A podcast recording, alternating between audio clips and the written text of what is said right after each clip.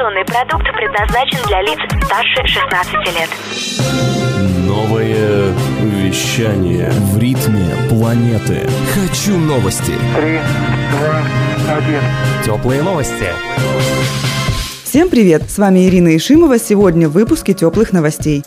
Изменения в правилах проведения диспансеризации, оборудование автобусов подушками безопасности, старт недели российского бизнеса и готовится к выходу российская театральная энциклопедия.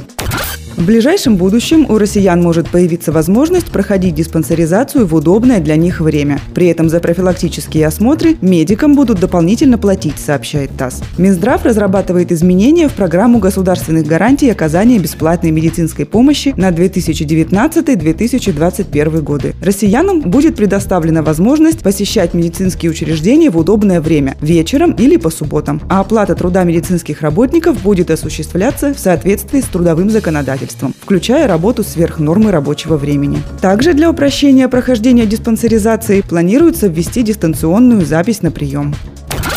В России автобусы могут оборудовать подушками безопасности, а также усилить каркас и крепление сидений во избежание тяжких последствий при ДТП. Об этом сообщил начальник отдела технического надзора госавтоинспекции Сергей Чепурин. По словам Чепурина, предложение уже поддержали в Росстандарте. Обновленный госстандарт должен вступить в силу в начале 2020 года. Напомним, что в конце февраля на коллегии МВД президент России Владимир Путин поручил разработать дополнительные меры обеспечения безопасности пассажирских перевозок перевозок.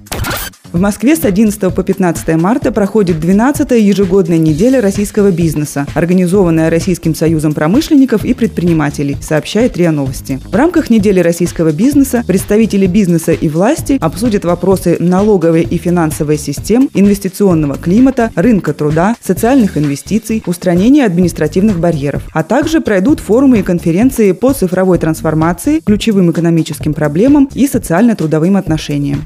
Участниками мероприятий Комиссией НРБ-2019 по традиции станут заместители председателя правительства, представители администрации президента и Федерального собрания Российской Федерации, главы ключевых министерств и ведомств, члены бюро правления и руководители региональных отделений и отраслевых объединений РСПП.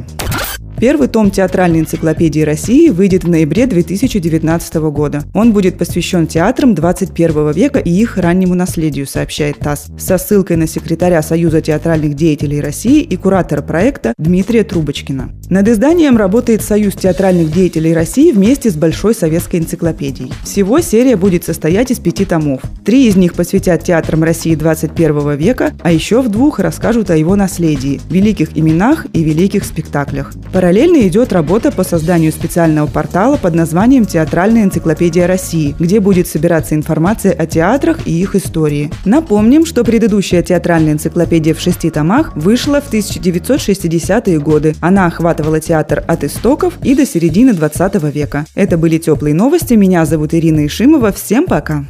Новое вещание. Теплые новости.